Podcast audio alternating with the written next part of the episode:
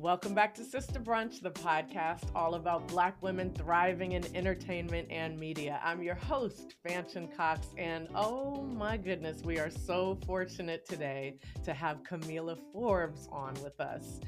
Kamilah Forbes is an award winning director and producer for theater and television and currently serves as the executive producer at the world famous Apollo Theater.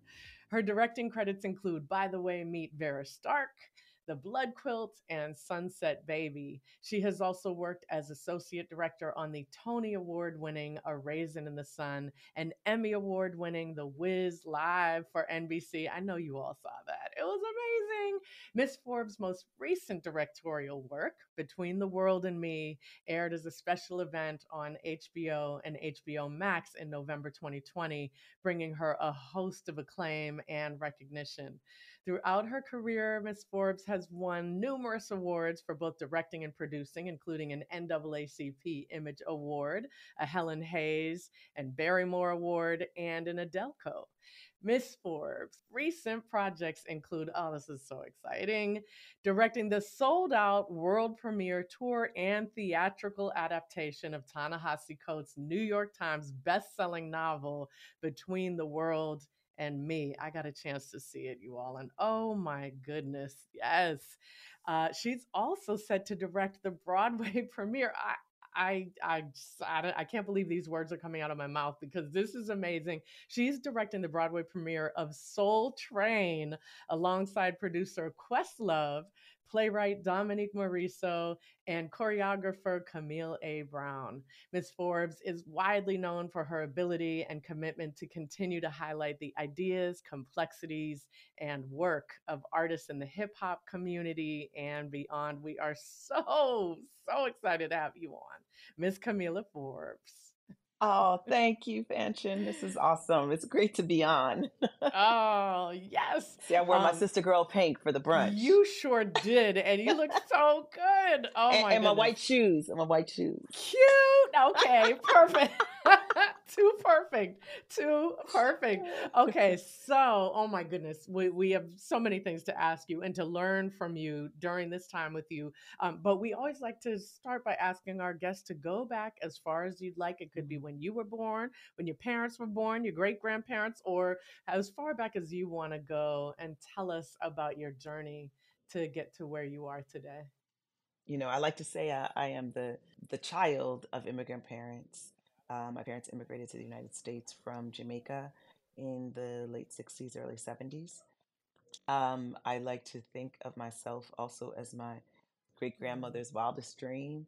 Um, when I think about, you know, we're talking about not even a generation out of enslavement um, in Jamaica, and um, and now to see myself um, and my, my my siblings, you know, where we are in this world is quite phenomenal and remarkable. So you know, it starts there. It it it starts in that journey.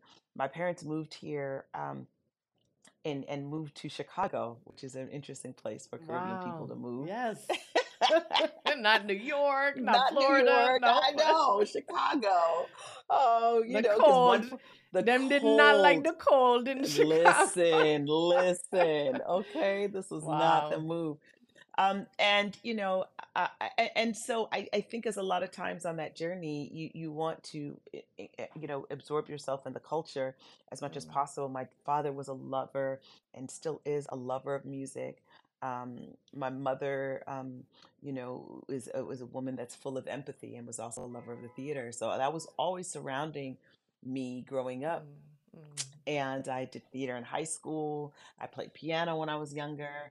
Um, and and so you know that I go to Howard University and I study theater. Yes, HU. You know, I had to get to the East Coast and um, and to, to study to study theater because I, I saw the power of culture and how culture affected people on on a such cellular level, right? Um, when when when a when a book hits you in the right way, when a performance like hits just that right note, something spiritually, physically happens Mm. that no other, I, I, I think, form allows you to to to get to that place. It's spiritual.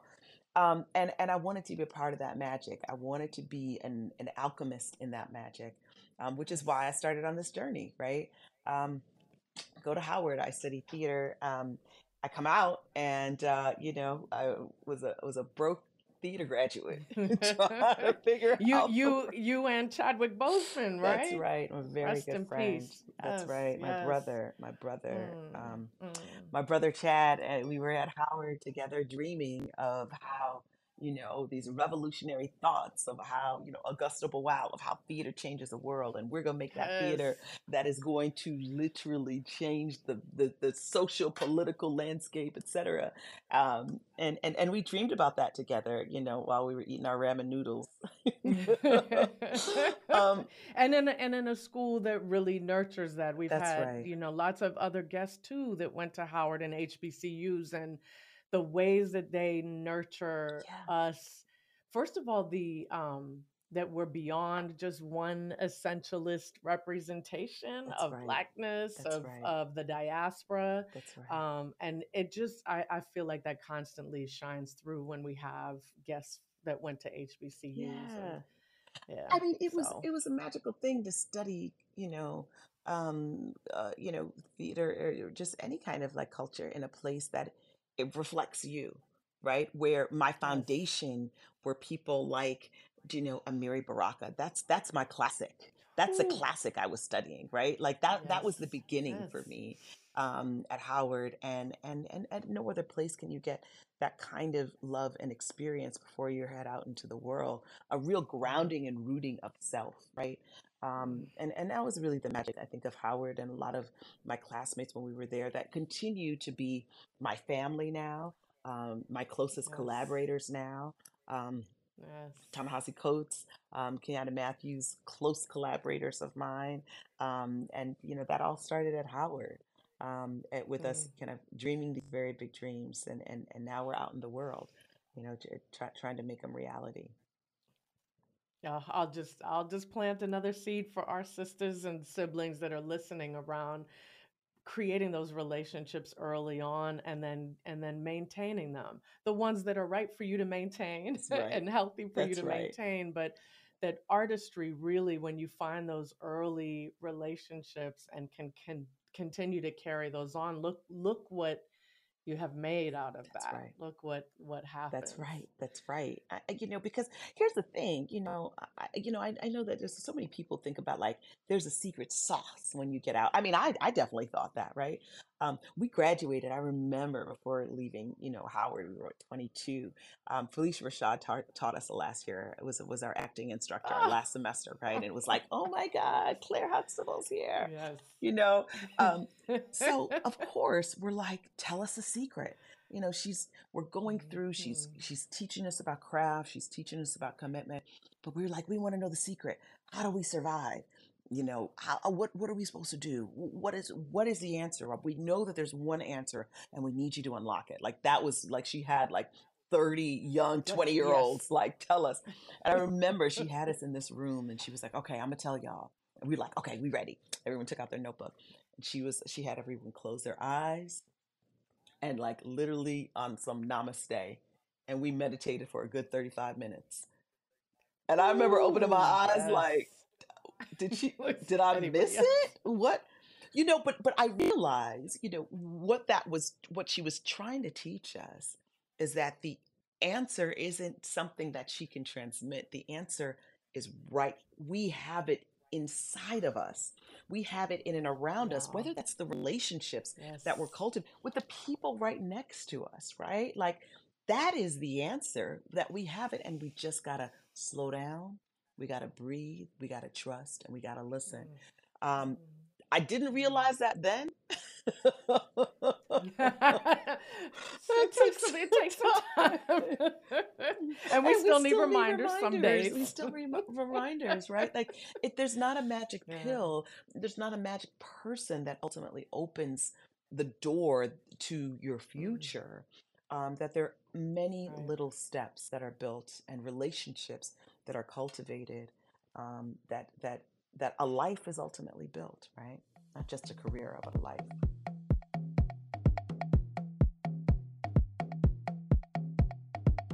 This is Sister Brunch, the podcast by and about Black women and gender expansive people thriving in entertainment and media. Stay tuned for more of this conversation with our guest, the award winning Kamilah Forbes. And uh, do us a favor if you love our show, go ahead and leave us a review on Apple Podcasts or Spotify. You can follow us on Spotify, you can subscribe on Apple Podcasts, and share your favorite episode with your friends or your family. Let them know all about Sister Brunch. We're back and so excited to continue this conversation with Kamilah Forbes. I, I know we're, we're still in your young days moving moving forward, but I have to ask about your transition from being a performer to a producer and to do you miss performing? Uh, is there a possibility that someday we might see, might see you? You know, it's so Um, interesting, Fanshen, because like you sit in a similar intersection, right? Like as a performer, a producer, right? Um, a writer, right? Um, I I I was that, and I, I I thought that at that point that performance was the way through. I I thought, and and and part of the reason I didn't really know um all the possibilities at that point. I knew I wanted to perform. I knew I wanted to direct. I knew I wanted to like create the magic somehow, and I just needed to figure out how. Um, I loved performing. I really did. Um, but I don't miss it. I don't miss it. I, I um, I right, right. Like it's so interesting. Like I've fallen in love with other things. I don't know. Do you feel that? Yeah, I felt I felt like especially when I did my my one woman show, that's when I realized, oh, I'm a storyteller and that comes in many forms. I'm not I don't need to be the one that's on the stage. I got that out of my system right. And it was powerful but it but it was powerful because I was telling my own story. I was telling my family story. I was telling a story about race and racism in the United States like and so those were the important elements and and um, and i realized there are so many ways to do that not just being on stage or being in front of the camera uh, so I, and and what what i see in your work is how dedicated you are to uplifting others all the time like that's what you do is here's a good important story to tell so eh, i'm gonna put this group of people together like i would love to talk about the hip hop festival mm-hmm. and how the how you got started but that eh, that you are about like bringing community together and shining a light on so many Yeah, people so many artists yeah, um and and not necessarily needing to be front and yeah, center yeah. Even though you are a fabulous sister and i'm like you could just we could all just watch you all oh, that's so sweet. uh Oh, yeah, well, how how did you start with the with the hip like l- let's go yeah. there to yeah unpack So the the community feel community, too I, I mean, you know, yeah you kind of hit it when you started talking about Jack, right? Like when we were in college, there was a program called, um, look, we were studying August Wilson, we were studying Hansberry, we were studying all of these great, amazing writers. And as acting students, we, you know, we had to perform them as well. What we began to realize is that, you know, there weren't a lot of stories in the world when we were looking for monologues or plays to, to ourselves that were of our generation, that were of our generation at that point in time, voices that yes reflected us in that moment. Um, you know, right and so we had a program called the Playwrights Lab. Now, I didn't consider myself a playwright at that time. Um, matter of fact, a lot of my peers were in other departments, whether they were directing majors, whether they were musical theater performance majors, whether they were, you know, whatever. Um, but we were all part of this Playwrights Lab, and it was an opportunity for us to experiment and build work, multidisciplinary work, you know, um, mm, devise theater. So we really could experiment. So this was an opportunity to say solo work, right? Like this was an opportunity for us to say, okay, let's find our own voice. Um, and we started experimenting with hip hop theater. Chad and I wrote a play called Rhyme Deferred, um, and it was, you know, we were, you know, we loved hip hop and spoken word, and it was like, oh, let's collaborate. What if we put all of this on the stage? Again, this is 25 years pre Hamilton, mm. so like this was like yes us yes just dreaming of what could happen. Um, so we created it. We produced it inside of the school. Then we started getting invited outside at festivals um, at the National Black Arts Festival in North Carolina. We got invited to the Kennedy Center. We got invited to New York City. Um, Mm. and so n- these were festivals that were producing us. So we got bit by the bug to try to really build, to your point, build community. Because what was interesting at our shows is that our friends would come. I would be casted in plays throughout the city, you know, and I was doing, you know, uh, two trains running, you know, Algos, and my friends weren't coming to that. Mm-hmm, mm-hmm. They were just, they were like, oh, okay, that's cool, you know, but it, it we'll see you after. We'll see you after. drinks. We'll grab drinks with you after. yes. Break a My young- leg. you know, we're like 23, 24. Yeah. They didn't see themselves reflected. Yeah. But when we started doing our work, you know, we had two DJs on stage. There was breakdancing. There was like it was talking about the world now. They were showing up, and a lot of other young people were showing up. And this was an opportunity in which the mainstream theater were not producing writers like this kind of work. They had not paid attention to this kind of work. They were recycling the classics. So, what that meant was we also started to find other writers and artists and performers and solo artists like us that were not getting, um, that, that did not find homes in mainstream theaters. So, we had to build community for ourselves. So, the producing came out of a necessity to build community for the artists around us that needed a home, but also the audiences that were like, yeah, I want to see that.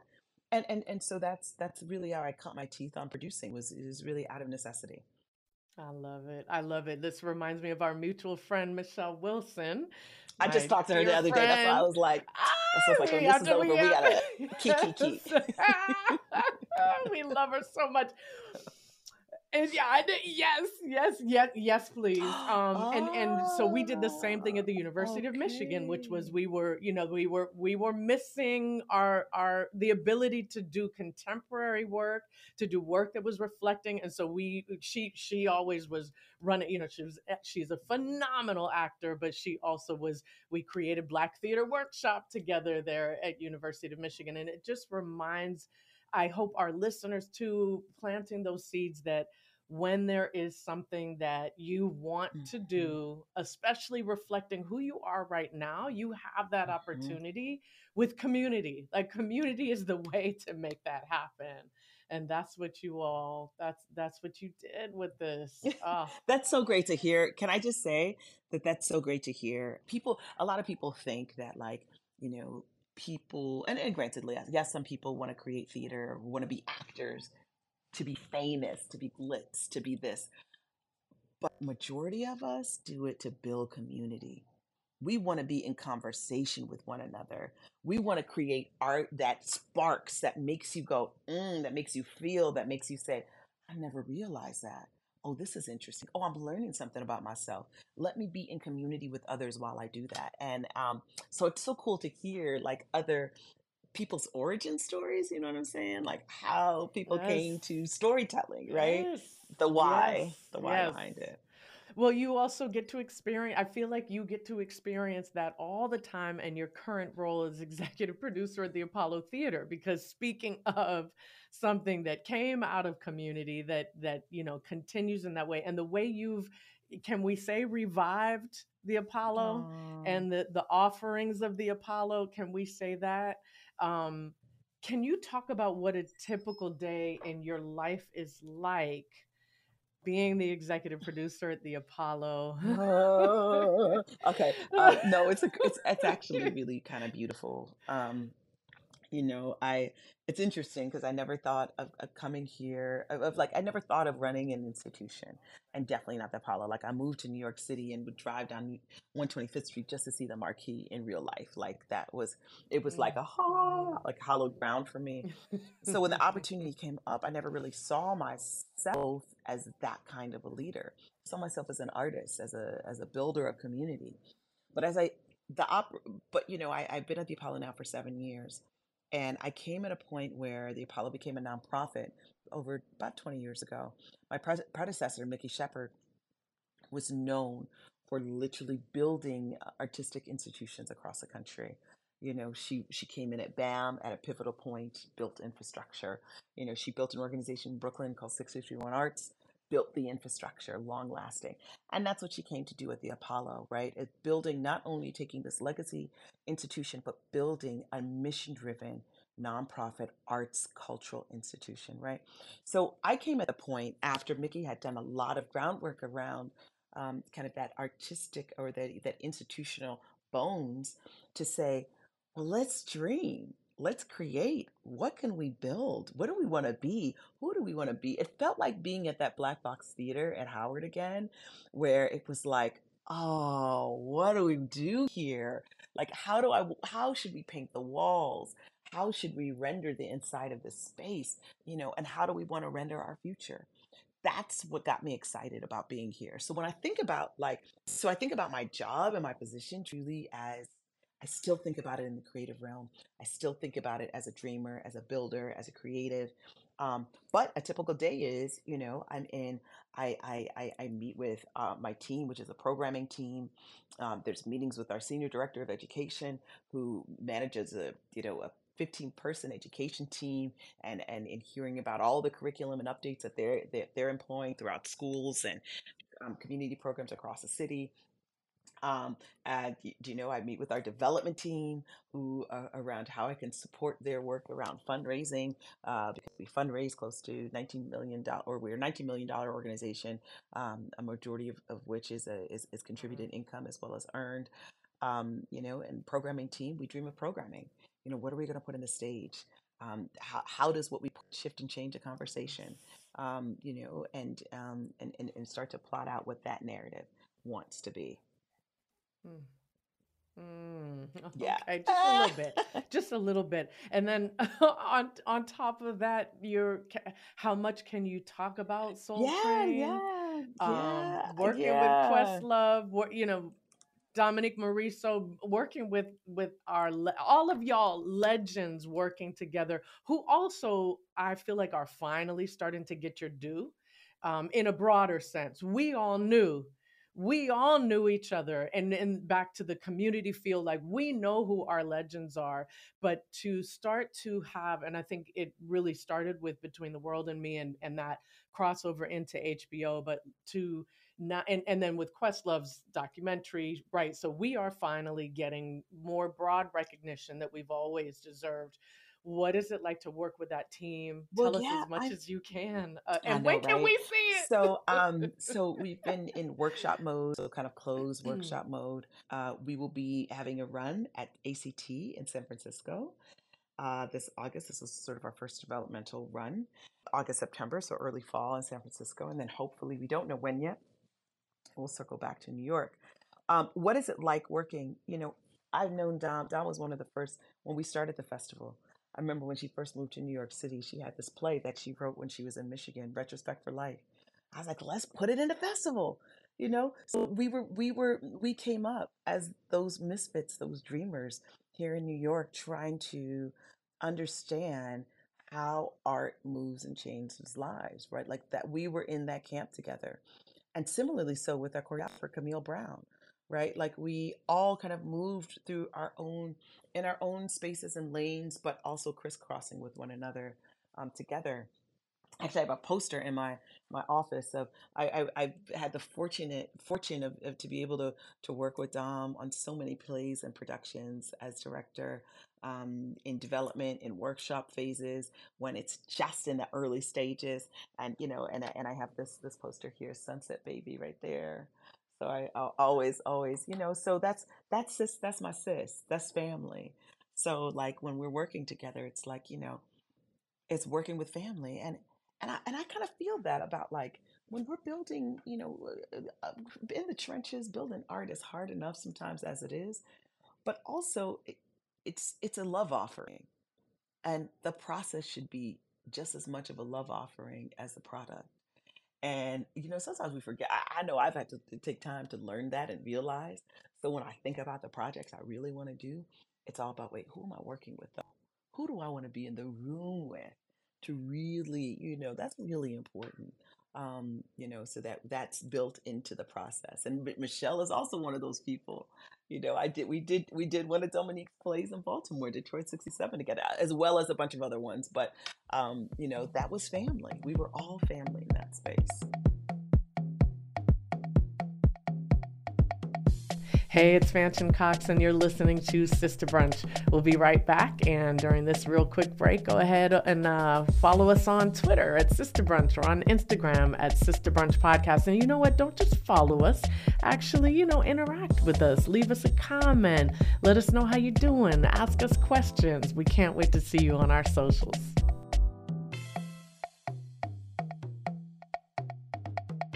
This is Kamilah Forbes, and you're listening to Sister Brunch, the podcast all about Black women thriving in entertainment and media. You know, you've done theater forever and you're crossing over into doing film and TV. And I love that you represent this possibility of making theater more accessible by putting it on on our screens as well. What are the differences between working in those two mediums? Uh, you know uh, well obviously there's a real obvious of the live effect right? Like not having the immediacy of the audience um, but the flip side is that an opportunity to be in millions of households um, and and spark conversations amongst so many different people. I mean, um, Between the World was a film that was made during the pandemic, and we I've yet to still see it, which is kind of sad. I think I should do a screening, but to, yet to still see it in a theater with people. But but the beauty of technology allowed us to tell a story at a critical point in time when literally the world was shut down, when literally theaters were absolutely closed.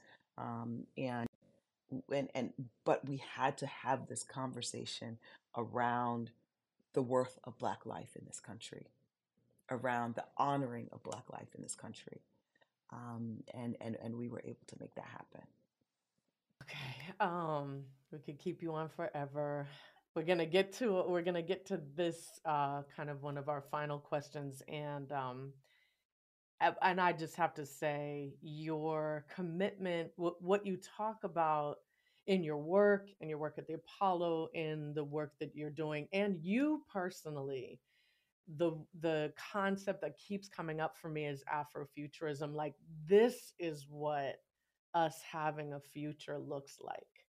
I, I, I that just this keeps coming up for me is like this is what making sure we know and the young folks and you know that this is what uh, this is Afrofuturism, and I know, and I, it, ironically, um, I think Ta-Nehisi Coates famously is an Afro pessimist, and yet here, right? But here is the work you all are doing to say this is how community arts, um, you know, making it accessible so that you, if you live is is incredible, but if you can't see it live, here's a way for you to see it.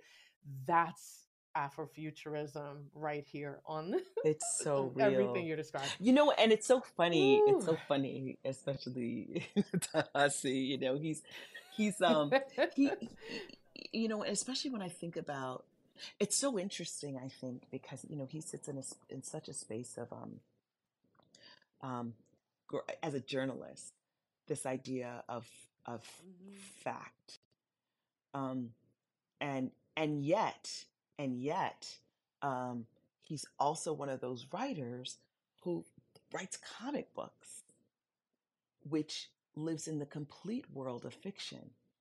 So I, I, I I'm so fascinated by how we use our past to render our future and I think when we think about Afrofuturism, I think there is something to be said about Afrofuturism as a context, and I love that you that you just manifested it, right? Because you know we started off saying that you know, I or I started off saying that you know I'm a I feel like I'm my grandmother's wildest dream, but I didn't. I, Afrofuturism is not something that arrives out of nowhere, right? It's not something that just arrives out of imagination it's actually a future that has been plotted and planted, right?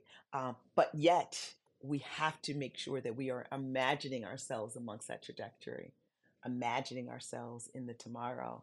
Um, and you know, and, and it's when I think about T, I think about that, about about that lineage, right? Because he's so firmly planted in, in this world of as a historian and as a journalist, while at the same time holding the future. Well, this is a perfect opportunity to uh, ask our our question about how you would speak to your younger self. So, Kamilah, you are sitting down to a sister brunch in your fabulous pink blazer and white shoes, and I know she wearing the same, looking cute. So you're having a sister brunch with your with young Kamilah, um, and for fun, what are you both drinking and eating? And then what do you tell her? What do you want to leave her with?